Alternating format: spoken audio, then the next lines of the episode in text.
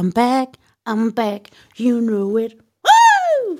Hvad i hele hule helvede foregår der med vores teknik i dag?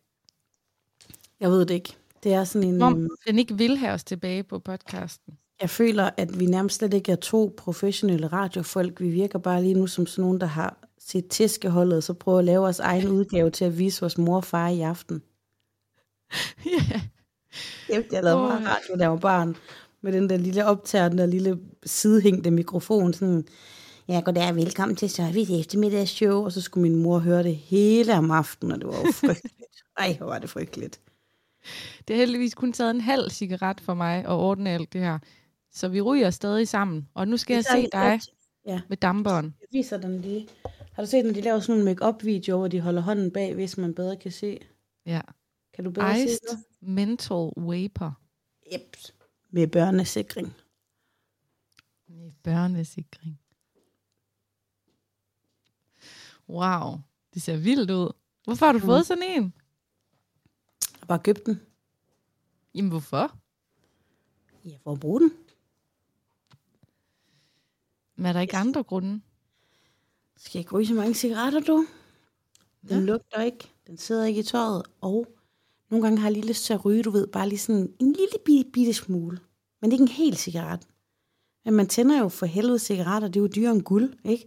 Så det er ikke, for man bare lige tænder den og tager lige sådan to sug for at lave to pus, så skal man enten ryge hele lortet, eller gemme den eller et eller andet, ikke? Nu kan jeg bare lige stå et eller andet sted og tænke, jeg har lige lyst til at få et sug, en, en ordentlig babber her, og så lige... Og så tilbage i lommen med den. Fantastisk. Det er smart. Jeg er blevet en økonomisk type, du. Det er stærkt. Det er så godt. Vi, vi, vi er kørende nu, Sofie. Ja, jeg køber Cigaretter og... Det kunne være den mest uetiske øhm, merchandise gadget at have i siden sidste univers, at have sådan nogle pink nogen her med vores små ansigter på, og så skulle de bare smage Trudy Frutti. Vind en vapor. Fuck mand, jeg må have nogle af mine øh, kunstnervenner eller Larsemand til at customize bare en, som man så kan vinde. det, det kan blive sådan den store, ej okay, skal vi ikke til jul udlove? Med mindre det er ulovligt, det ved jeg ikke, om det er at udlove tobaksprodukter. Men til jul, så udlover vi fire særligt lavet siden sidst vapors. jo. Det lyder bare helt lige, perfekt. jeg skal bare lige finde ud af, om det er ulovligt at lave en konkurrence, hvor man vinder sådan noget her. Det er det sikkert. Ja, og det vil vi da bare skige på. Nå, jeg, jeg føler, at vi lige skal ordentligt i gang, min ven. Ja, okay. Jeg spiller lige en lyd.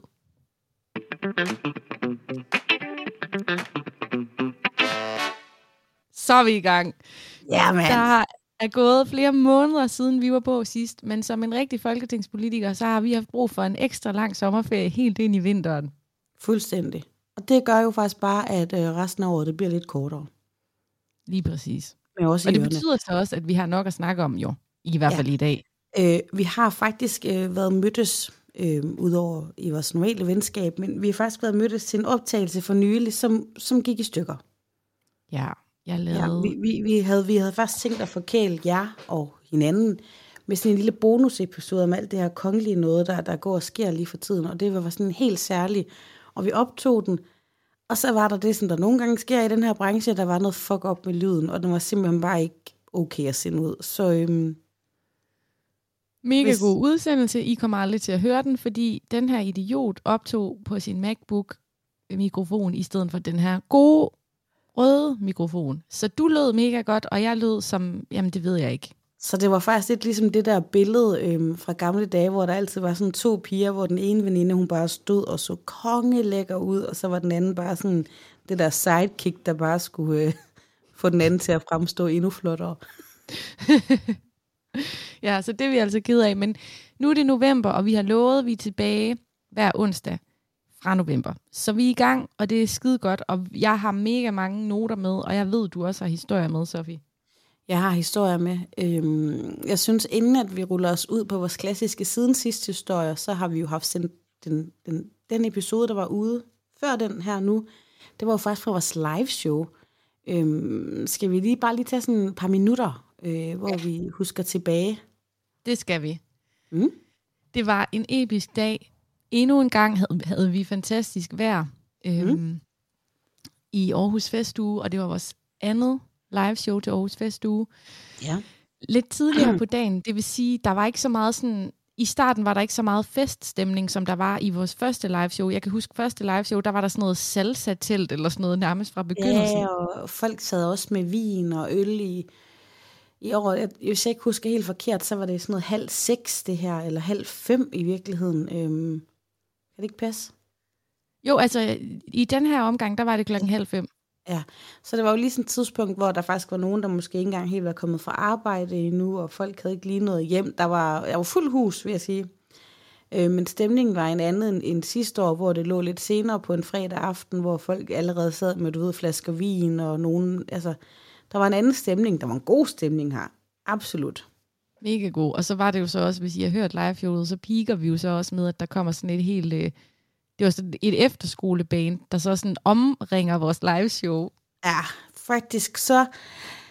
Nu er historien ved at blive mahoni nu, så nu er det meget morsomt. Og først var det også sådan et, "Ah, ej, hvor grineren, de står der med alle deres store, kæmpe sambatrummer lige foran teltet. Men da de faktisk tog holdt lige foran teltet, nærmest og bare stod i flere minutter med deres gigantiske trommer og, og, og spillede samba, altså i bagklodskabens lys, så var det jo mega uartigt at stille sig foran nogle andre, der er i gang med at performe noget, og så stille sig. De stod vidderligt i indgangen til teltet, og bare spillede, øh, hvad der lød som flere hundrede store trommer. Ja, mens vi optog podcast. Så vi var nødt til sådan at slette den sidste tredjedel af vores show, for vi kunne ikke råbe folk op. Nej, og der, ja, der var vidderlige historier, vi havde med, som er ikke, vi sådan sidder og øver op på det som et teaterstykke, men man gør der sådan nogle tanker, inden man, man skal øh, have noget på scenen, ikke? Og vi kunne simpelthen ikke koncentrere os. Altså, det var v- vanvittigt. Ja. Jeg tabte fuldstændig tråden. Ja, så vi rundede af, og så gled vi ligesom ind i Aarhus Festuge, og det var bare en mega god oplevelse. Det var det virkelig. Der var den der, altså, stemning af, undskyld, der kom lige en sms fra Lassemann, sorry, rookie mistake, og ikke lige slå lyden frem. Øh, der er bare den der stemning af at mødes, øh, og jeg elsker det der med, at vi har venner og venskaber, der sådan glider ind i hinanden, og vi har venner af potten, som, som også begynder at kende lidt hinanden, og sådan, hej hej, og tak for sidst, og sådan noget. Altså, det er sådan mere end hvad jeg nogensinde drømte om, at det rækker ud over bare den her mikrofon og de her optagelser, at det også er noget socialt fællesskab, ja, og, og folk på kryds og tværs hilser på hinanden og krammer, og ej, I love it so much. Ja, og det er noget, der giver energi til at fortsætte det her projekt, og det er også derfor, jeg virkelig er ked af, at vi har måttet holde en pause. Det betyder ikke, at tiden sidst er slut. Vi har masser af energi til at fortsætte den her podcast og det her univers, og det er ja. noget af det live show virkelig giver sådan et skud energi til. Det gør det. Øh, det. Det er ligesom sådan en klimaks. Det, det er virkelig nice. Men, men der er også det der med, at jeg faktisk gerne talesætte den her ferie lidt, som vi har haft. Det er selvfølgelig mega dejligt, hvis vi bare kunne udkomme året rundt 365 hver onsdag. Men vi har sådan lavet lidt en pagt, da vi startede den her podcast, og det var, at den skulle følge vores liv. Og nu, og vi vil selvfølgelig gerne, der er også noget, altså der er nogle algoritmer, der godt kan lide, at man er kontinuerlig og sådan noget. Vi kan også godt selv lide det. Men vi har vidderlige planer om, at den her podcast, den skal vi blive gråhåret med. Øh, så nogle gange så er der noget arbejds øh, og privat og alt muligt, der, der gør, at vi må tage de her længere pauser. Men én ting er helt sikkert. Det er aldrig farvel. Det er simpelthen bare, fordi vi samler nogle kræfter, og så er vi fuld oven tilbage. Lige præcis. Og nu siger du gråhåret, og en af de historier, jeg har med i dag, det handler faktisk om et gråt hår. Nå, Et, et Ja, hvidt ja. hår. altså, jeg, jeg havde egentlig at jeg ikke ville sige, at jeg ikke har været frisk, men jeg har faktisk ikke været frisk, så frisk den sidste uge, så vores kommunikation har været lidt meget øh, nogle likes fra mig, og så nogle, nogle beskeder fra dig. Og der tigger nemlig en besked ind på min telefon fra dig, Satie ja. Jespersen, Ja, med et ja gråt det var hår. lidt af, lidt af en chokbesked. Det var det. Vil du fortælle mere om det?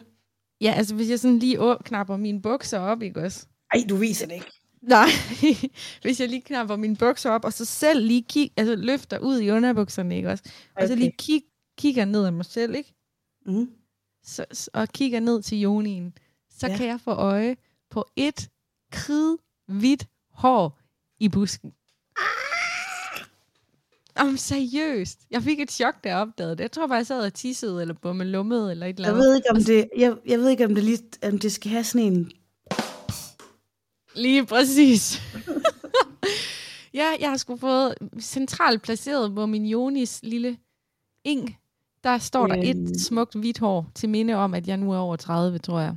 Jeg tænker, altså jeg er over 30, jeg er jo snart på vej ud af 30. Øh, jeg har fødselsdag i mellemtiden og rundet de 39. Det siger jeg uden at være flov, fordi vi kvinder skal åne vores alder, selvom jeg ikke gør det.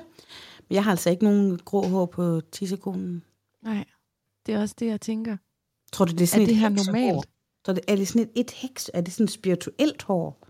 Det kan godt være. Altså, jeg er jo faktisk på en måde nærmest født med hvide hår op på hovedet. Øhm, jeg har sådan en lille samling af sådan noget 15-20 hvide hår. Mm. Min mor har altid sagt, det var mine bekymringer, men jeg synes bare ikke, mine bekymringer skal sætte sig nede i min joni nu. Det er jo Tænk, hvis jeg er helt hvidhåret dernede, sådan, Det kan om være, et sådan, år. Ligesom Marvin Gaye, du har bare sådan brug for noget sexual healing, og det er sådan det der ene hår, der sådan siger, help me. jeg havde ikke planlagt, at vi skulle have den her, den her historie sådan i starten. Jamen, jeg synes, den er god. Øh. Det er, det er en kongeåbner. Men Ja. har du, hvorfor har du ikke hævet det ud? Det har jeg da ikke. Au, kunne du forestille dig at tage sådan en pincet? Har du Eller aldrig bare en... at nu bliver det her sådan en helt anden snak for Mhm. mit vedkommende. Har du aldrig lige prøvet at hive et hår ud af den dernede? Sådan lige? Nej. Nej, det har jeg ikke, men det gør jeg på mine nipples. Nå, men jeg har ikke hår på nipples. Nej, det er igen endnu en virkelig irriterende feature ved mig. Men en gang imellem, så hiver jeg lige sådan hår ud på den ene nipple. Det er en mærkelig ting, for Line Frank, hun havde engang for mange år siden været i Spanien på sådan noget udvekslingsskoleagtigt. Og jeg ved ikke, hvorfor jeg kan huske den her historie, og jeg ved heller ikke, hvorfor jeg deler den, men det gør jeg.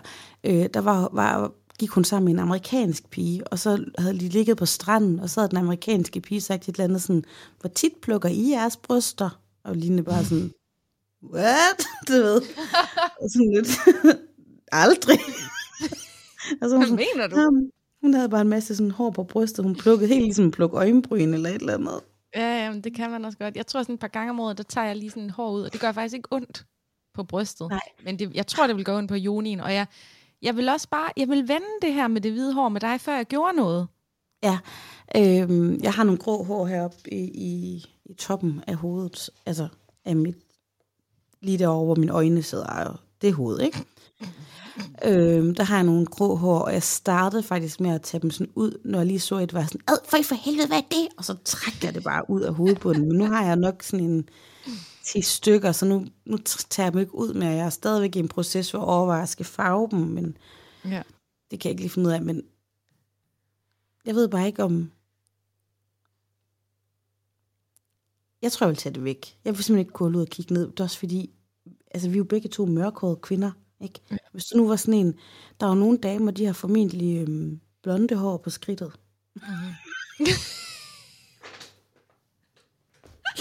det, det, Så er vi bare virkelig i gang med siden sidst igen. det er der jo. Og jeg tænker, hvis, der lige, hvis man forvejen er blond, og der er lige sådan et lidt lyst hår, det ser ingen, men midt i den her...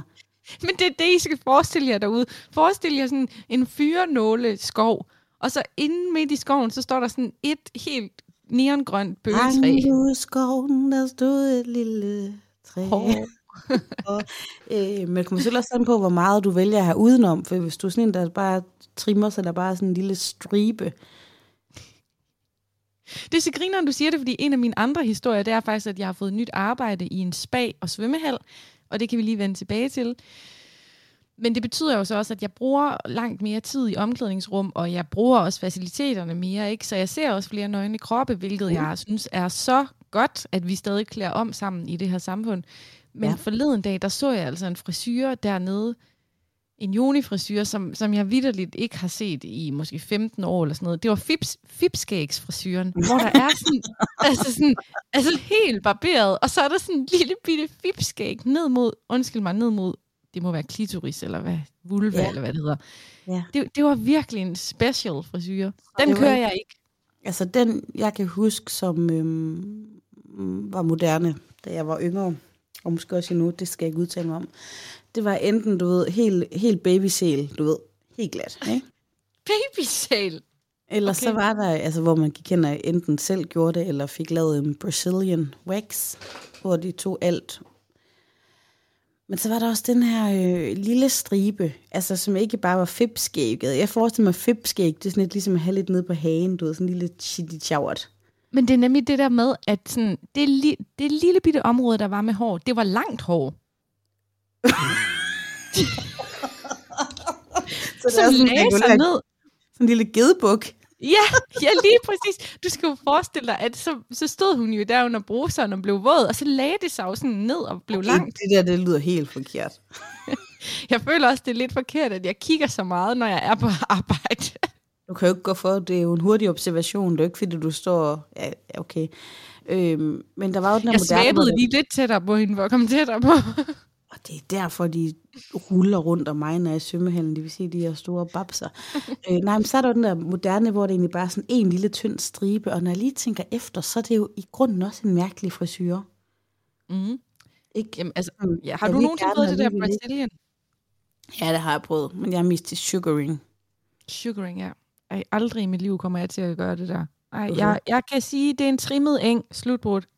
Ja, altså jeg, jeg er heller ikke så, går ikke så meget på det, som jeg gjorde tidligere, men du ved, der var ikke noget værre end barberknopper, og jeg kan faktisk huske, det er den lille anekdote, øhm, jeg gik i klasse med en i gymnasietiden, jeg vil ikke sige hendes navn, men og skulle vi til idræt, og så var hun sådan, barber i andre, jeg også, og hun var sådan ret toneangivende for, hvad man gjorde, og på det tidspunkt havde jeg ikke sådan prøvet at rigtig fjerne det, i hvert fald ud over sådan lige siderne, du ved, bikinitrimmet. trimmet og så øh, var hun sådan, for jeg er altså helt glat. Og så var jeg sådan, ja, um, det, det er også.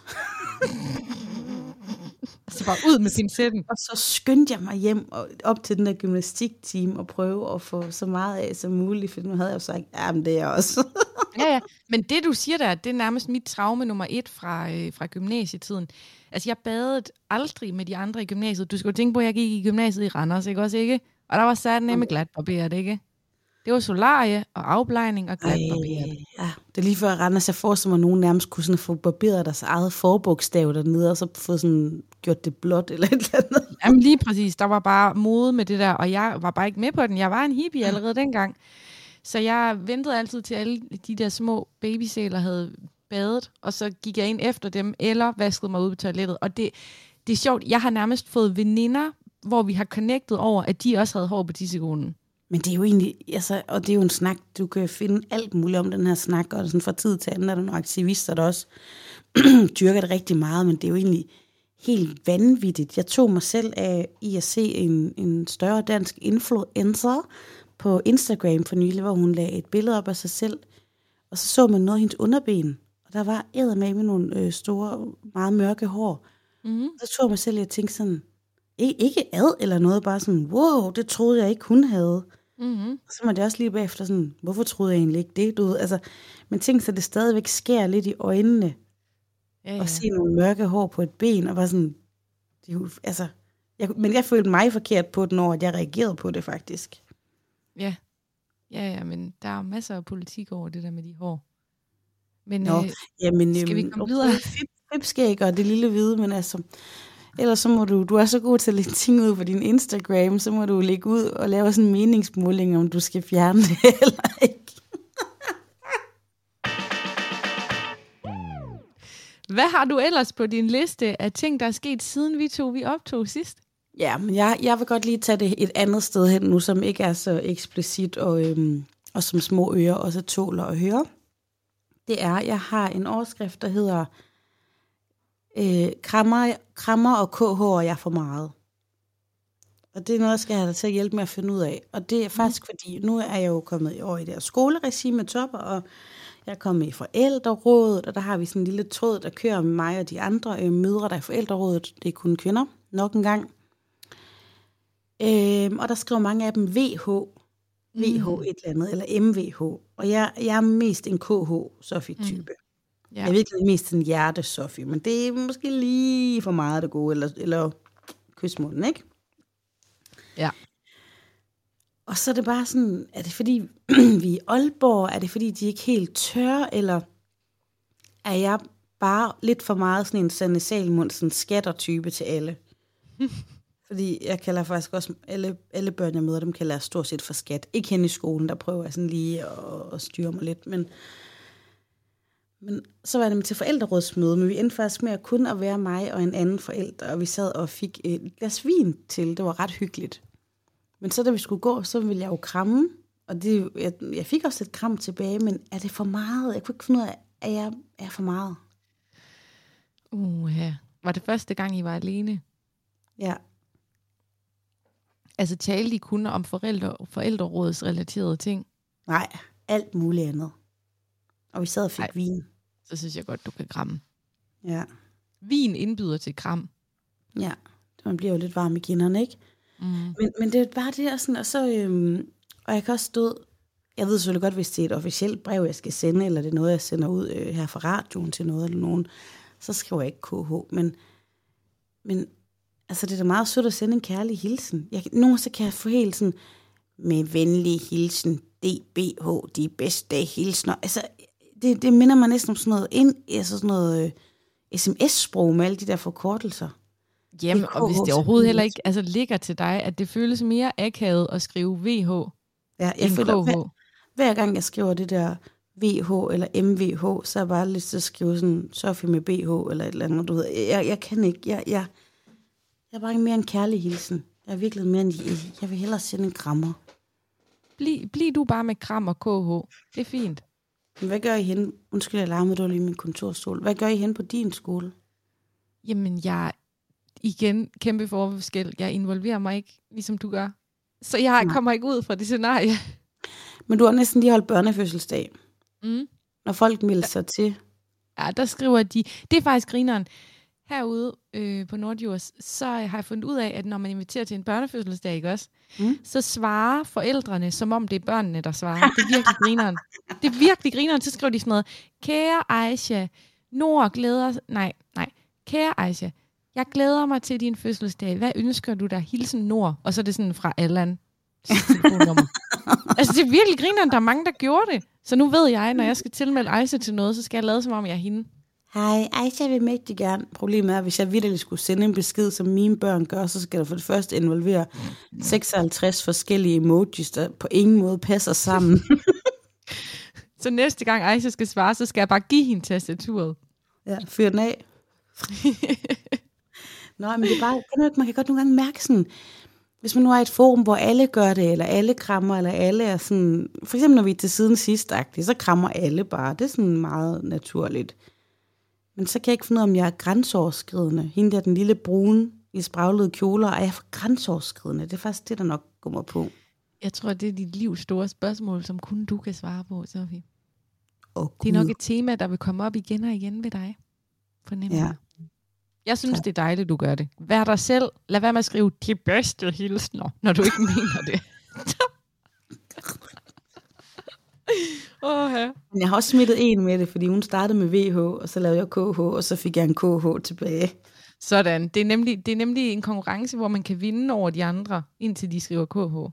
Ja, og det er bare fordi, altså, og der er ikke noget galt med i at være lesbisk eller et eller andet, men nu har jeg bare tænkt, om de tror, jeg er sådan en, der, der, der prøver på mere, end jeg gør også, du ved, sådan en, du ved, lige ære dem på ryggen eller et eller andet, men hvis jeg også ser nogen, der trænger til en kram, så giver jeg altså en krammer. Ja. Yeah. Jeg kan ikke holde kram tilbage, eller hvis nogen fortæller mig noget ulykkeligt, så, så er jeg dem altså lige bare hurtigt på ryggen.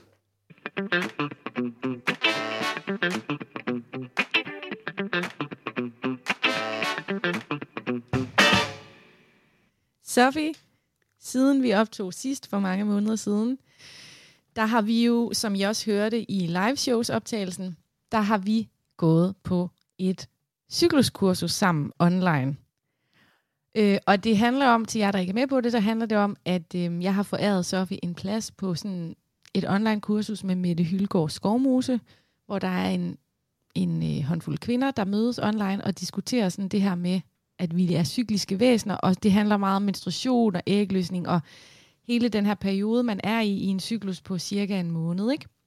Jo. Og vi mødtes i går aftes, og det er første gang, jeg har oplevet dig være så aktiv på kurset, og dele så mange ting og sådan noget, og derfor så tænker jeg bare, at vi skulle lige have en lille status på det kursus. Ja, jeg er vild med det kursus. Er du? Ja. Det er jeg meget vild med det. Øh, I går var jeg, jeg havde faktisk gerne, jeg havde gået og forberedt mig på, at jeg skulle det øh, her i går aftes, og det var egentlig meget dejligt, at ramte en weekend på en måde. Altså jeg vil faktisk sige, med små børn, der er der nærmest aldrig nogen gode tidspunkter om aftenen, medmindre det er sådan, når de er helt sikkert puttet, eller inden kurset, det var altid fra klokken halv otte til klokken halv ti. Og det er sådan på en måde lidt et skidt, skidt, skidt tidspunkt for mig personligt, fordi det er sådan lige midt i noget putning og noget, ikke? Øh, men jeg er mega vild med det her kursus. I går var jeg meget sådan svimmel, så jeg var lidt desorienteret nogle gange, når jeg skulle sige noget. Men jeg prøvede så godt jeg kunne. Øhm, men det er sådan et kursus, vil jeg faktisk gerne sige, der vokser altså på mig. Der er det ligesom sådan et lille frø, der er blevet plantet. Og nu lyder det måske mere filosofisk, end det er. Eller nej, det er faktisk ret filosofisk. Fordi Mette, hun holder de her kurser, så er man derhen en gang om måneden. Men det har faktisk fulgt mig rigtig meget i, øh, i tiderne efter. Altså det er, sådan, det er en stor del af min bevidsthed nu, og der er tit, hvor jeg sådan tænker, Nå, det skal jeg spørge Mette om, eller det sagde Mette i grunden også noget, eller det er nok det, og jeg er sådan selv blevet mere nysgerrig, så det er virkelig et spændende kursus, synes jeg. Både på cyklus, men ikke kun isoleret set øh, cyklus, men også på en selv. Det hun ligesom gør, det er, at hun underviser i, hvordan at en kvindelig cyklus faktisk læner sig ind i naturens cyklus, fordi her, hvor vi har de fire årstider i Skandinavien, der findes de fire årstider faktisk også i vores cyklus på den måde, det tager at gå fra blødning til blødning. Ja. Jeg synes, Mette var sindssygt god i går også. Der handlede det, handlede det ikke om øh, efteråret? Jo, sådan jo. det sene efterår.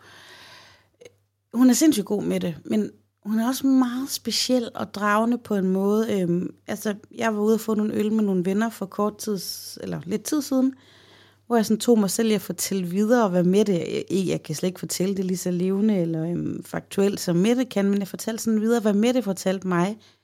Og de her mennesker var også interesserede i det, så jeg føler virkelig, at med det er sådan en lille frø, der bliver plantet, og der er mange ting, som jeg slet ikke, jeg vidste godt med blødning og ægløsning, alt det der, men mange af de her sådan følelser, og forrige gang talte vi om den der indre kritiker, øhm, og Mette, hun det er ikke bare et cykluskursus, det er virkelig sådan et selvindsigt, og hvor man også deler og, jeg åbner sig lidt mere for nogle andre, end jeg egentlig havde sådan tænkt, jeg ville. Mm. Men Mette er også meget god til at svare på, altså hvis du vakler mellem, og skal jeg noget terapi, skal jeg en psykolog, min kvindelighed, et eller andet, søst, book et kursus ved hende, fordi det er, det er meget trygt forum, og hun er meget vis, og altså, jeg kan faktisk ikke rose det nok. Jeg tænker, at jeg lægger et link til ens hjemmeside i show notes, sådan at man lige kan klikke sig ind og se, om der er noget for en. Ja. Men det er i hvert fald en mega hyggelig venindeaktivitet også, fordi vi har faktisk ikke haft så meget kontakt her. Altså, vi har haft sindssygt meget kontakt i den her pause. Det er også mm. en af mm. grundene til, at vi har haft pause. Jeg har haft rigtig meget brug for kontakt, fordi jeg har rodet med nogle ting i mit privatliv. Så vi har haft ufattelig meget mere kontakt, end vi plejer, men lige sådan de sidste to uger måske, der har vi ikke lige snakket så meget sammen. Og så er det bare mega hyggeligt at tjekke ind og snakke om menstruation sammen med de andre, ikke også? det var sindssygt hyggeligt. Øh, forrige gang, der var Sati ikke så meget øh, på, i hvert fald visuelt, øh, som jeg var. Så der kunne jeg ikke se dig, men jeg tog mig faktisk i, altså det er så spændende det med det, hun siger, så jeg bliver ikke så distraheret af dig. Men der var alligevel et par gange, øh, når sådan alle billederne er samlet på den her Zoom, øh, det der, vi mødes på Zoom, mm. hvor jeg sådan prøvede at lade være med at kigge ned på dig, fordi jeg var altså ved at, altså du har den effekt på mig, at jeg er ved at grine, når jeg ser dig. Jamen, det er nemlig det. Og det er derfor, jeg virkelig takker Gud for, at vi to vi har mødt hinanden på et bibliotek, og ikke i et eller andet klasselokale. For jeg tror oh, faktisk, ja. hvis vi skulle have taget en hel uddannelse sådan siddende ved siden af hinanden, det vil, det vil ikke gå. Nej, det, og det vil ikke gå, og det værste er, at det er dybt øh, alvorligt, eller sådan meget enormt spændende det her med det, hun siger. Men når jeg kommer til at kigge ned på dig, så bliver jeg distraheret. Altså, ja. jeg bliver så distraheret, og jeg prøvede også nogle gange sådan at fange dit blik på en eller anden måde. Jeg følte sådan, vi sad jo bag en skærm, så jeg kan ikke vide, om vi har øjenkontakt, men der var bare lige nogle gange, hvor jeg sådan, synes, jeg kunne se på din lille mund, at du var ved at grine lidt. ja. Nå, så, men det var...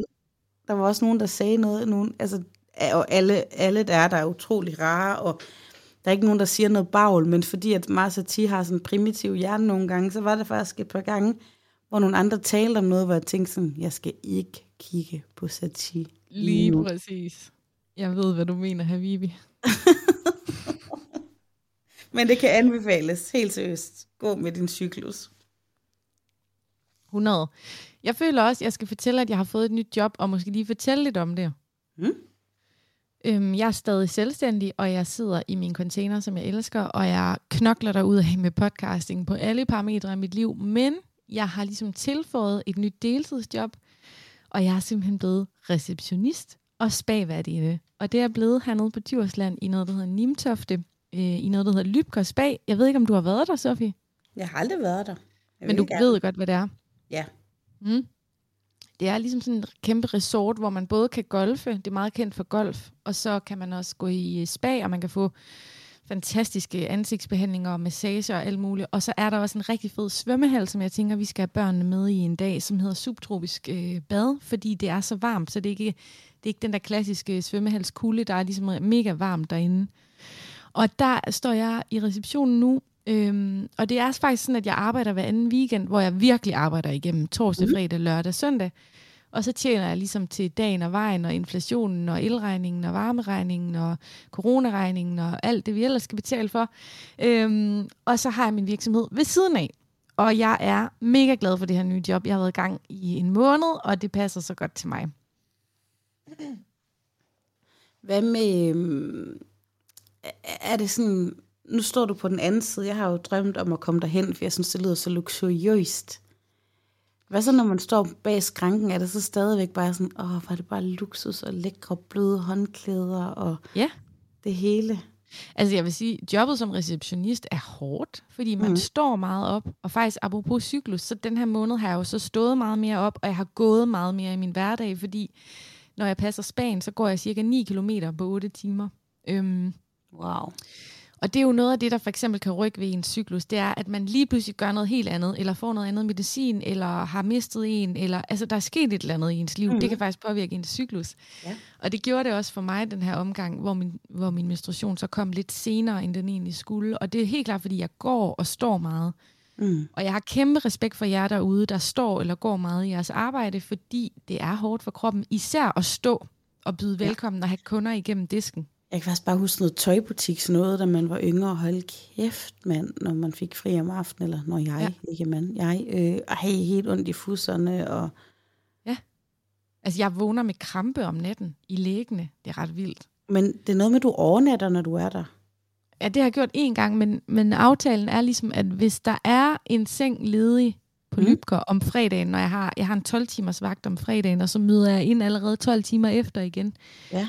Så går jeg faktisk bare hen og sover på Lybker. Øhm, og det fungerer rigtig godt, fordi så skal jeg ikke hjem og være mor en halv time og pisse tidligt op igen og sådan noget. Men Så. det der med, nu, skal jeg, jeg er lidt, nu er jeg lidt nysgerrig på Lybgård. Altså, det, jeg har jo set det der golf noget og sådan noget spa, men jeg troede faktisk, at det var et sted, man tog hen, og så var man der. Altså sådan noget dagspa. Jeg var egentlig ikke så meget klar over, at man kunne overnatte der. Jo, men der er en masse sådan luksuriøse sommerhuse, og så er der også en masse lejligheder, så folk de kan godt komme på ophold, hvor de sådan både golfer, og de får spa og massage, og så overnatter de der. Og det har jo lige wow. været efterårsferie, så der var rigtig mange på ophold i efterårsferien. Men, Men jeg, jeg tænker, at der er flest kunder, der bare kommer ind fra gaden og skal have en massage og en spa-oplevelse. Ej, eller i svømmehallen. Jeg trænge til. Ja. Ja. Der, er, øh, nu kan du selvfølgelig ikke dele øh, noget om, øh, om brugerne af stedet, eller hvad hedder det, kunderne, eller, fordi de er jo tavshedspligt, men er det også et sted, hvor der bare kommer sådan helt vildt rige og berømte nogen, der lige skal ind og treates? Altså, der har været en berømt. Mm. Joey Moe. Spændende.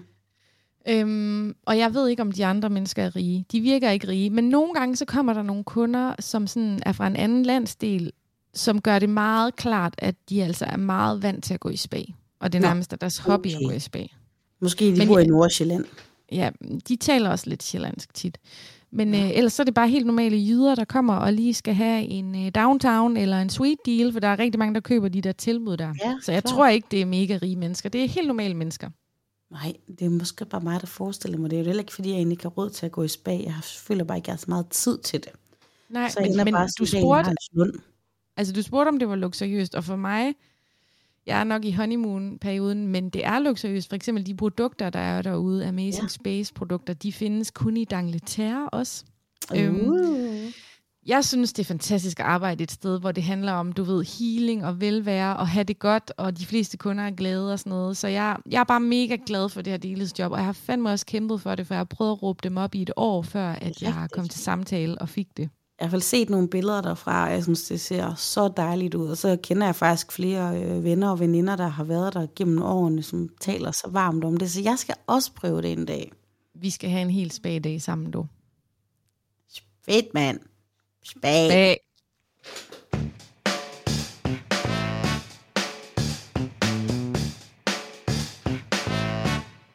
Noget, der nok ikke er så fedt med en spag så men som jeg vil høre dig til, ja. det er sådan en af de lidt større kriser, du måske har været igennem, siden vi optog sidst, og overskriften, det er simpelthen bare sundhedsplejerske.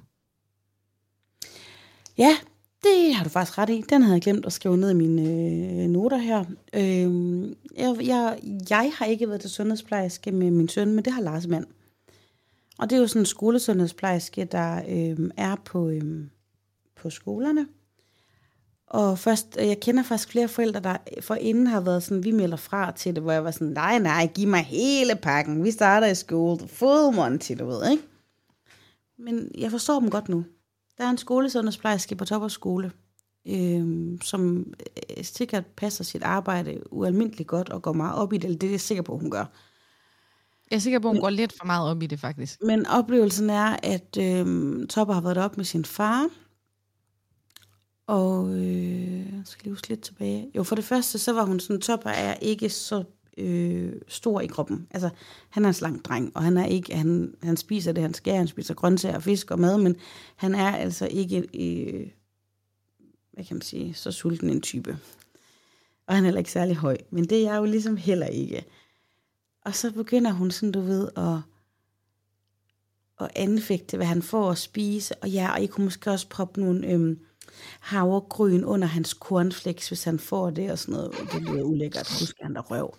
Øh, og der var bare sådan flere sådan meget kritiske ting, sådan, hvor Top også, og sådan, hvor meget Playstation spiller han, og sådan noget, sådan, slap af, mand, du ved, ikke PPR, der ved at fjerne min unge. Og så, øh, så kommer der til noget med højde, hvor der er nogle kurver, når hun skal regne ud, og så spørger hun sådan, hvor høj er Toppers mor? Så Larsen, åh ja, det, det kan han ikke helt det han sådan, hun er ikke så stor, måske 61, siger han. Nå, ja, okay. Øhm, for det første, så jeg, jeg, jeg roder lidt rundt i det, for jeg har faktisk ikke glemt historien en lille smule. Men der kommer for det første, da de så har været ved sundhedsplejersken Topper og Lars, der kommer der et, øhm, en sms hjem til mig, hvor der står, Hej Sofie, hvor høj er du? Med venlig hilsen skolesundhedsplejersken. Det mener du ikke.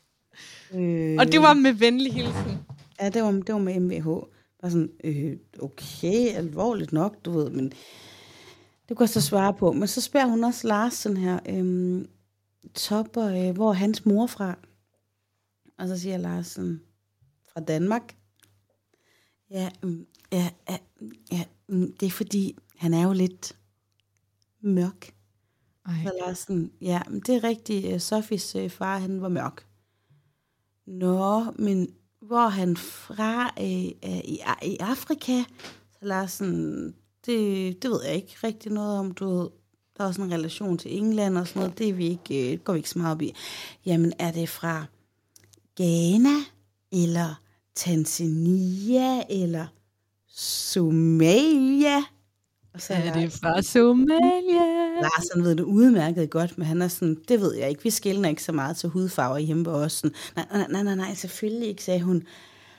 Og så er det bare, at, og bagefter, så kan man fortælle mig det der, så, så voksede det bare på mig, og jeg havde også lige kontakt til dig, for jeg blev mega frustreret faktisk for sådan, og det kan godt være, at det lyder sådan overdrevet vogue, men har hun brug for det? Er det noget sundhedsfagligt relevant for min søn, at hun ved, hvor min far han stammer fra i Afrika? Mm. Nej, bekendt ikke. Eller er det bare hendes personlige nysgerrighed? Fordi dem må hun rigtig gerne få stillet, så kan hun ringe mig op, og så skal jeg gerne rulle det helt store stavntræ ud, og skal jeg nok gøre mig umage, så jeg kan have lidt ekstra informationer til hende. Du kan danse stammedans for hende også, hvis hun virkelig gerne vil kende kulturen. Ja. Det kan godt være, at jeg lige kan smutte ned i billig billig og finde lidt, bare for at lave oplevelsen helt autentisk, ikke? Måske ikke er kommet noget jollof rice til hende, men, men hun var bare sådan, og så øh, Lars, man, han røver cigaretter, øh, og så hun sådan, og så topper han sådan, har sådan små samtalekort. Sati? Ja, ja, jeg kan sagtens høre dig. Nå, det er bare, for jeg ikke kan se dig. Du går rent igennem, Habibi. Ja, det er godt. Jeg kan bare ikke se dig. Men så, så siger hun sådan, øhm, Topper, så er der sådan nogle kort her, du skal beskrive hele din dag. Og det gjorde han. Jamen, jeg står op, og bam, bam, bam, og bam, bam, bam. Og så kommer de til aften og morgen, og sådan, så børster, eller det var, den, det var den dag, han lige havde haft, han skulle beskrive. Og så og det er faktisk rigtigt, Topper, han havde ikke børstet tænder, hverken om morgenen eller om aftenen. Ups, men det er fordi, han var faldet i søvn på sofaen om aftenen, og så vækker vi faktisk ikke for at børste tænder, og så løfter vi dem bare ind. Og næste morgen, der var det sådan en to minutter i at komme for sent, og Lars han var lige midt i et rygestop, og ret stresset over det, og vi kom for sent op, og det var bare sådan en skide lorte morgen, hvor vi sådan, ved du hvad, bare så tænderne ikke kommer hjem. Så Topper talte jo fuldstændig sandt, han havde ikke børstet sine tænder. Men så kaldte hun sådan Lars op til samtale bagefter. Da Topper var kommet ned, jeg skal lige høre, øhm, det der tandbørstning, hvorfor gør I ikke det? Og så Lars bare sådan, ved hvad, vi går så meget til tandlæge med vores børn, for Topperne har været født med en emaljeskade, lang historie, men vi har været så meget til tandlæge med vores børn. Selvfølgelig får han børstet sine tænder. Nå, men du sagde også noget med stress. Er du meget stresset, Lars? Og, ryge, og, og rygestop, og det er altså ret... Øhm, har du tænkt over øh, passiv rygning? Ja, jeg ryger ikke i nærheden af mine børn, og jeg ryger altid udenfor. Jamen Lars, det er også i dine svedepartikler. Hun var bare for meget. Altså for meget på, føler jeg. Og så ringer jeg en faktisk op, fordi nu vil jeg snakke med hende. Ja, prøv lige. Så det, der skete, det var, at Lars kom hjem og fortalte dig om det. Om ja. alt det der rod, der var sket. Og du havde simultant, faktisk da vi to taler sammen, da du ja. ringer til mig, og jeg er mega pist, der kommer ja. den sms ind fra sundhedsplejersken. Ja. Tænk ind, hvor høj er du? Og så kan jeg love dig for, at så fik vi hinanden op. Du hjalp mig med at lige sætte rammerne for, at det der det faktisk ikke i orden. Det er grænseoverskridende. Øhm, og så ringer jeg hende op, for nu vil jeg snakke med hende. Jeg havde, jeg, jeg havde ikke lyst til at bare gå og holde med amok på hende. Jeg havde bare lyst til at sige til hende, jeg føler, jeg skal lige vide, at det sådan kommandovejen altid er, og hvordan og ledes. Og de spørgsmål, de, øhm, det er sikkert nogen, du ikke har stillet med en intention, men det rammer mig. Og jeg vil gerne sætte grænsen her. Men heldigt, skråstreg uheldigt, så tog sundhedsplejersken ikke telefonen. Og jeg har faktisk prøvet nogle par gange, og hun stadig ikke taget den. Men nu har jeg fundet ud af, hvornår hun er på skole næste gang. Nu er det så lige været ferie, så det er gået lidt i stå faktisk. Og så skal han snakke med hende. Så hun har aldrig ringet tilbage? Nej. Så ved hun jo godt, at hun har overskrevet en grænse. For hvis hun har sendt dig en sms, og hun ved dit telefonnummer, og du ringer til hende, så ved hun altså godt, hun har øh, fingrene ja. i musefælden. Men jeg har hørt fra flere andre forældre, selvom det er en ringe trøst, at, at det er lidt sådan, hun arbejder. Ja.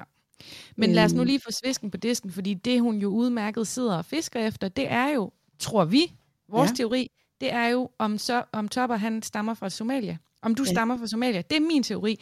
Fordi hvis du stammer fra Somalia, eller hvis han nu havde sagt et andet muslimsk land, et andet stigmatiseret land, jamen så havde hun rullet den store systembrille ud, og så var Topper, Topper ligesom blevet tjekket endnu mere i hoved og røv, fordi Somalia er, sorry, men bunden af det her samfund, altså ja. de bliver framet som, jamen, ja, hvad skal jeg sige? Jeg ved ikke engang, hvad jeg skal sige. Jamen, det jeg er føler så... også, at hun lige sådan skulle tjekke, når lever de så bare af hvid brød og tomatpasta? Altså et eller andet sådan, eller, ja. eller når han får ikke grisekød, eller de somalier, hun er sikkert analfabet, hans mor eller et eller andet. Altså, ja. det er meget hårdt at sige, for det er ikke min, øh, mit billede på folk fra Somalia. Øh, men det var lidt, jeg, jeg føler også, og det, det lyder sådan lidt, åh, nu bliver det der Black Lives Matter lort igen. Men når man er mørk, så altså jeg, jeg kan mærke, hvordan folk er sådan, er du somalier? Nej, nå, nå, okay, du ved, altså, det er ligesom, hvis, hvis jeg siger, at jeg ikke er muslim, så er der sådan en blåstempling, altså det, det må du også selv kende hjemmefra, mm. du ved, sådan, nå ja, men uh, Hisham, han gider da godt drikke vin nogle gange, nå, nå, nå, nå, jamen så er han jo en af os. Lige præcis. det er, var det ikke rigtigt, at hun selv fiskede efter, om, om, om I var fra Somalia? Jo, jo, det fiskede hun ja, efter. Det er lige præcis det, hun var ude efter. Og det er bare jeg ikke okay. mig bare til, at hun kan få en lang næse, for der går flere somaliske børn i skolen, som er de mest velopdragede. De kommer fra familier, der simpelthen er vanvittigt godt uddannet og bare crazy søde. Og jeg er faktisk også ligeglad, om de ikke var godt uddannet. øh, hun skal bare behandle folk ordentligt op i den der lille konsultation, ellers så er det goodbye, Ruth. Men det er sådan, hvor mange gange kan du overskride en families grænse på 20 minutter? Altså sender sms'er, spørg hvor I er fra, snakker om sødepartikler, snakker om tandbørstning, snakker om Playstation. Det er jo sindssygt. Ja, der var faktisk sådan, at Topper, da han kom derfra, var han sådan lidt, jamen hun sagde jo, må jeg godt, hvor jeg var sådan, prøv at Topper, der er to mennesker, der passer på dig, og vi passer rigtig godt på dig, og det er mig og far. Lige og der er ikke præcis. andre, der kan blande sig i det. Men jeg ved også sådan lidt på, øh, det er egentlig ikke rygte, for det er fra en person, der er meget tæt på mig, øhm, som har gået ved den her sundhedsplejerske, og, øhm, og har en søn, der har, er lidt sådan til den store side. Øh, hun er simpelthen stoppet med at komme der, og det er ikke, fordi hun ikke øh, vil være samarbejde omkring sin søns vægt og noget, men de er simpelthen blevet udskammet deroppe, og og siddet i søndens påhør, da han var lille, sådan, ja, I skal nok have fat i en diætist, fordi det der går ikke, og hvad spiser I, og hvad gør jeg, hvad spiser du, og sådan noget. Altså, simpelthen så grænseoverskridende. Det der, det er simpelthen mit værste mareridt for systemet, der går ud og altså, kontrollerer små familier. Altså det, jeg føler, det er ligesom sådan systemets håndlanger, der skal ud og lige sådan scanne alle børn, om de passer ind i samfundet. Jeg kan slet Ja. ikke klare det. Nej, og jeg er der sådan, selvfølgelig er det godt nok, og altså, man går i skole og alle mulige steder, der, er- der er masser af andre øjne også på mit barn. Og jeg er også meget glad for, at vi bor i et land, hvor at dem, der har brug for noget hjælp, de kan få noget hjælp. Mm-hmm. Men lad være med at sidde og lege Gestapo på mit barn, som har det fucking godt. Prøv lige at gå hen og bruge kræfterne på nogle af de børn, der faktisk har brug for din indsats. Lige præcis. Det er Og ikke så den- ved os. Og, det, og min søn, han spiser kun tre forskellige slags fisk. Ja, og hun synes, der skal fiskepålæg med i madpakken. Ej, Men mit barn lider ikke nogen overlast. Han er ikke et øh, svigtet barn, fordi han kun spiser laks, rødspil. Nej, og i øvrigt så er han da mega ærlig og sød. Han fortæller ærligt det med tandbørstning. Det skulle han da have ros for. Ja, og nu føler han sådan helt, åh, åh, sagde jeg noget, jeg ikke måtte? Ja. Der er jo meget Lars også bare sådan, der er ikke noget, der er hemmeligt i vores familie, og der er ikke noget, du aldrig, du må sige alt, altid. Og så skal vi Ja. nok sørge for at passe på dig. Lige præcis. Jeg er virkelig ked af, at du skulle have den op- oplevelse. Tak, Jeg og tror tak for opbakningen. Ja, selv tak. Jeg tror ikke, du er alene. Jeg tror, det er noget, folk oplever. Skriv til os, hvis du har en vanvittig er, sundhedsplejerske øh, jeg, jeg har talt lidt sådan rundt med de andre møder, og der er faktisk øh, flere. Jeg vil bare ikke øh, lige hænge folk ud, fordi det er meget privat for dem, nogle af dem. Men der er øh, flere mødre, som har haft samme oplevelse, som faktisk har ondt i maven og skal derhen, hvis de har et barn, der ikke sådan lige passer ind i kassen.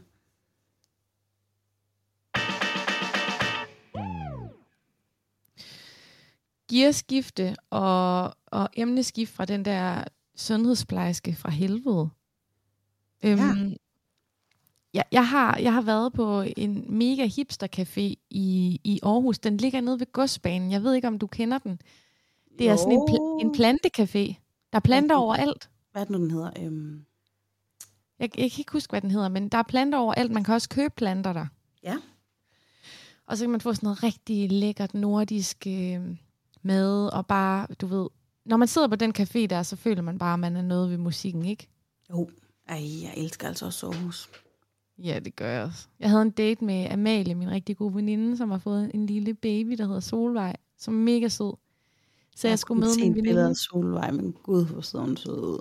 Hun er så dejlig. Og vi skulle derned og på café, og du ved, det sker så sjældent. Og vi får et godt bord, hvor vi kan se barnevognen, ikke også? Og vi får bestilt det der lækre, plantebaserede hipster med. Altså, alt er bare godt. Og, jeg, og det er så sjældent, jeg er ude i byen på den måde, så jeg nyder det bare. Men I mødte sundhedsplejersken fra helvede, og jeg fik så sidemanden fra helvede Nej, fortæl. på, caf- på caféen der, ikke? Det var tre piger. Øh, de var nok 22-23 år, øh, og de studerede biologi. Så mens Amal gik rundt og dækkede dækket og ammede og var ude i barnevognen og sådan noget, der sad jeg med min flotte plantemad, som jeg skulle til at nyde, og så hørte jeg så på, hvordan de her øh, piger ligesom gennemgik deres curriculum angående at dedikere, nej, at desikere dyr.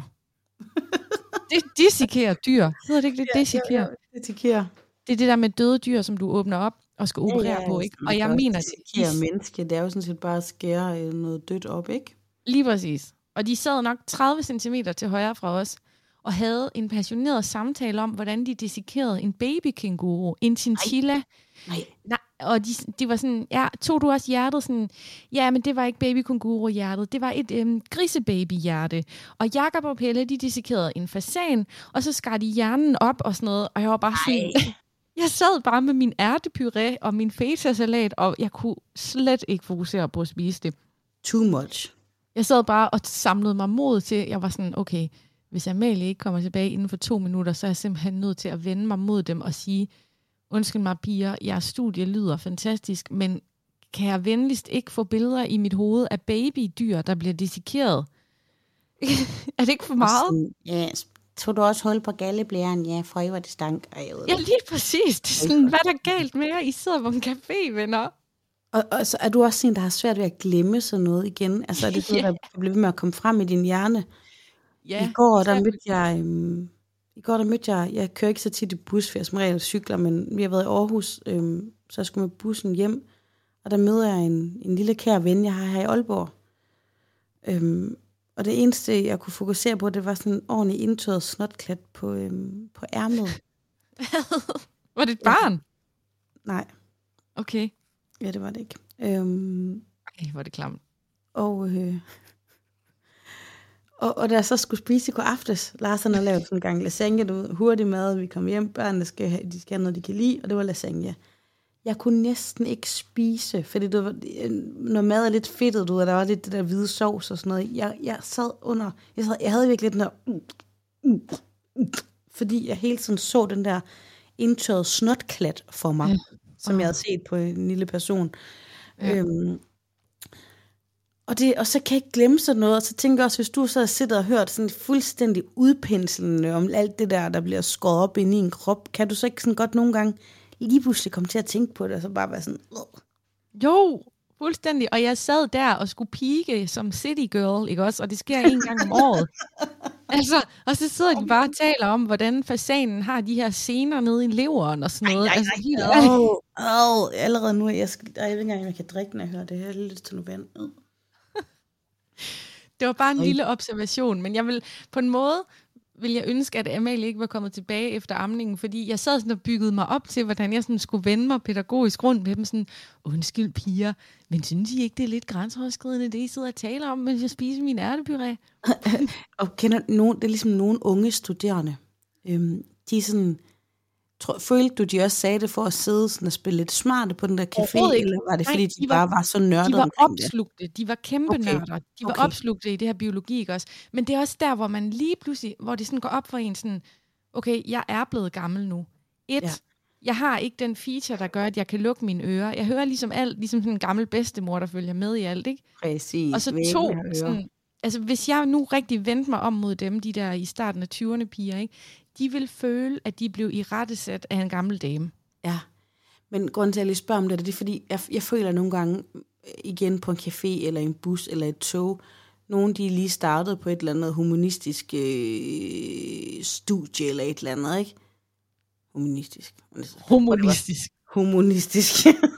Kommunistisk, humanistisk, humanistisk, whatever. Men du ved, så sidder de bare der i toget eller et eller andet og kloger sig. Altså. Og man kan høre, at de er lige flyttet hjem fra far og mor. De har ikke engang købt deres egen første opvaskesæbe nu. Og så er de bare sådan, ja, men jeg føler også bare, og jeg tænker, og jeg kan sådan høre på dem. De taler til hinanden, men de taler også til resten af togkopien. De vil bare gerne brede deres visdom ud af sådan et, prøv at du er ikke engang færdig med rusugen endnu. Stop. Lige præcis. Ja, det endte desværre ikke episk. Jeg bed det i mig, men jeg vil ønske, at jeg havde vendt mig om og sagt et eller andet. Men omvendt, så havde jeg bare heller ikke brug for at føle mig gammel, for jeg sad der med make på og mit seje Aarhus-outfit, og jeg var på en plantecafé, ikke også? Så jeg gad ikke, jeg gad ikke føle mig som en gammel dame. Du havde lige dit Carrie Bradshaw moment. ja. Åh, ja. Men jeg har også haft et moment. Og det er fordi, Ja.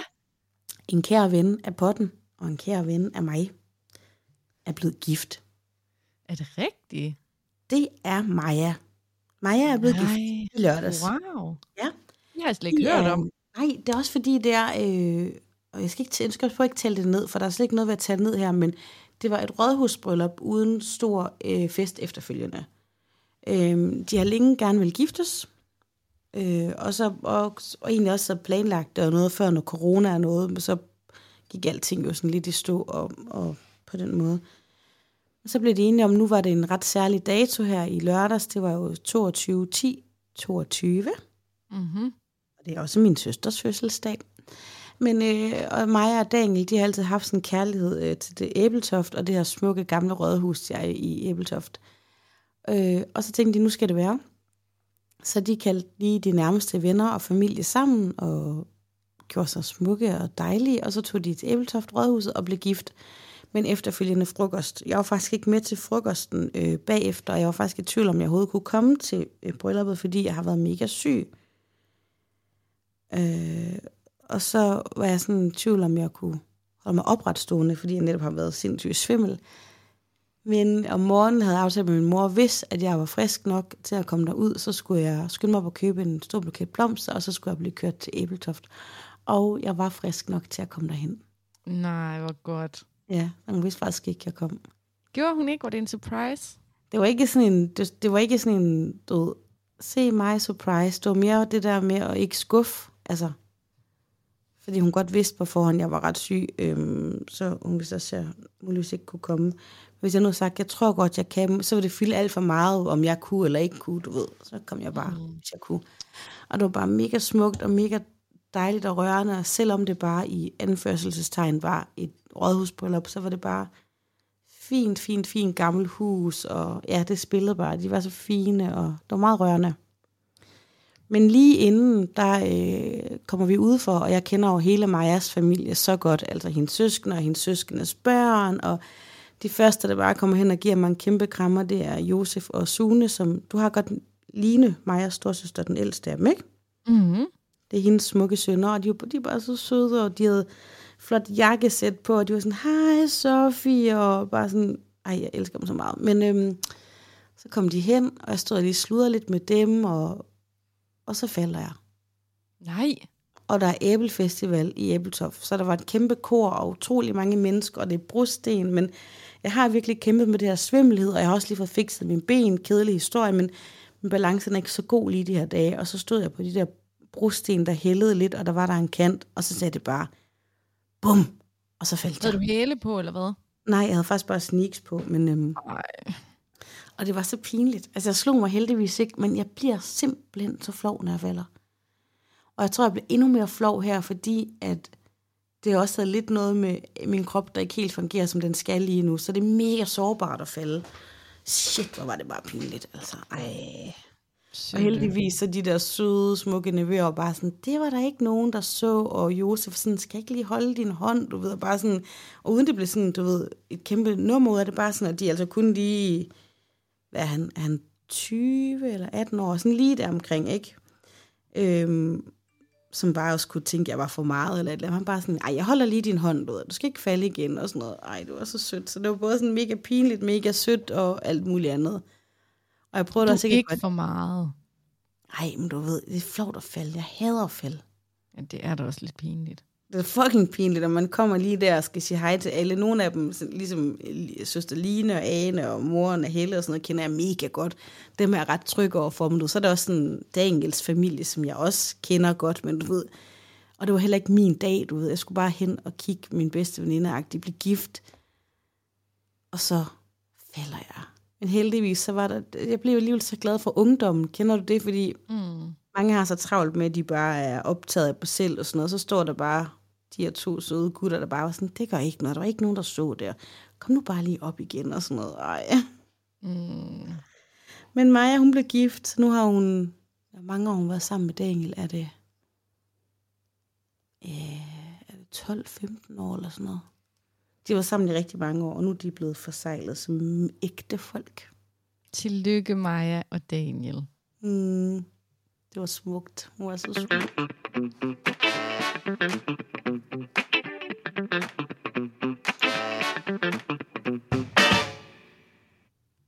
Jeg har faktisk kun én ting mere på listen. Har du noget?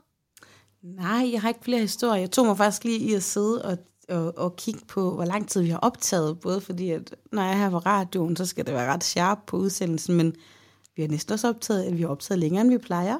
Ja, ja, en hel time, du. Ja, ja, ja, vi er Der er tilbage. mange gode vi historier er i dag. tilbage nu. Pop, pop. På din klub nu. Det skal handle om en Instagram-bruger, som hedder itlin91. det er simpelthen fordi, i går aften, der har vi en sms-korrespondence, om en virkelig hemmelig profil på Instagram, som ikke har nogen opslag, ikke noget profilbillede, og kun, altså vi ved kun, at vedkommende hedder Idlin91. Mm. Og vedkommende følger mig, dig og siden sidst podcast. Og hvor mange egentlig mere? Lad mig lige prøve at tjekke. Nu er den jo på fly, men jeg hopper lige ind på Instagram for lige at se lidt flere oplysninger. Og det må være så creepy, hvis vedkommende lytter med lige nu. Der er ikke rigtig noget at se.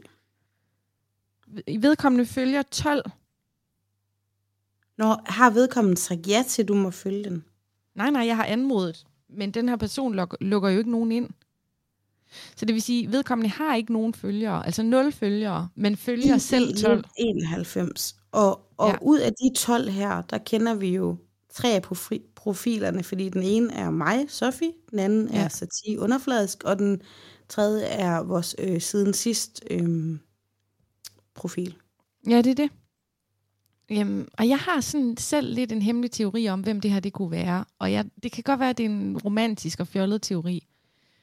Men jeg har en teori. Jeg kommer ikke til at dele, hvem det er. Nej. Men du havde, du havde også en teori. Jamen, jeg tænkte mere, øh, det er faktisk, hvad jeg lige skal spørge om det. er Linda Lind, øh, vores øh, igen gode ven, er på den her. Øh, fordi jeg tænkte bare, Lind, Linda hedder jo Lind, og der er jo sådan et ID Lind, ikke? Jo, det kan da godt være det. Er det dig, Linda? Og så tænker jeg lidt, i Linda, der er der jo L-I-N-D. Okay, det er helt mærkeligt. Det er det nok ikke, men, men så tænker jeg, det der 91, hvor kommer det fra? Det er jo ikke, fordi som regel føler jeg, når man prøver sådan et tal på bagefter, hvis jeg nu hedder Sofie 83, så skriger du til guderne, det er fordi, jeg er født i 83. Ja, Du præcis. er så selv født i 91, Sati. Ja, det er det. Jeg er selv født i 91. Og, men- ja. Eller er det bare en lytter af vores podcast, som bare synes, det er enormt spændende at følge os to? Så tænker jeg, hvis der også er en, der bare er interesseret i dig, så giver det selvfølgelig god mening at være på siden sidst og underfladisk, men hvorfor er den så også henne ved mig, og min profil er øget åben? Det kan også være, at det er en superfan. Men der var kommet også en anden teori op på sms-chatten i går, og det er det her med, hvor er Martin? Vores ja. gode, gamle kokke Martin fra Fyn. Ja. Er Martin? som, al, som gav besked hver onsdag, når vi lagde øhm, podcast ud. Altså ham har vi ikke hørt fra i månedsvis, måske nærmest Martin, årvis. det var, var jo ham her gutten, som arbejdede på Bones, og han skrev, at de stod og lyttede det. Jeg ville følte mig helt beæret over alle de der Bones-medarbejdere, der lyttede siden sidst. Altså, Mhm. mm-hmm. næste stop er, at Dangleterres køkken også står og lytter med, ikke? Jo, Øhm, lige præcis.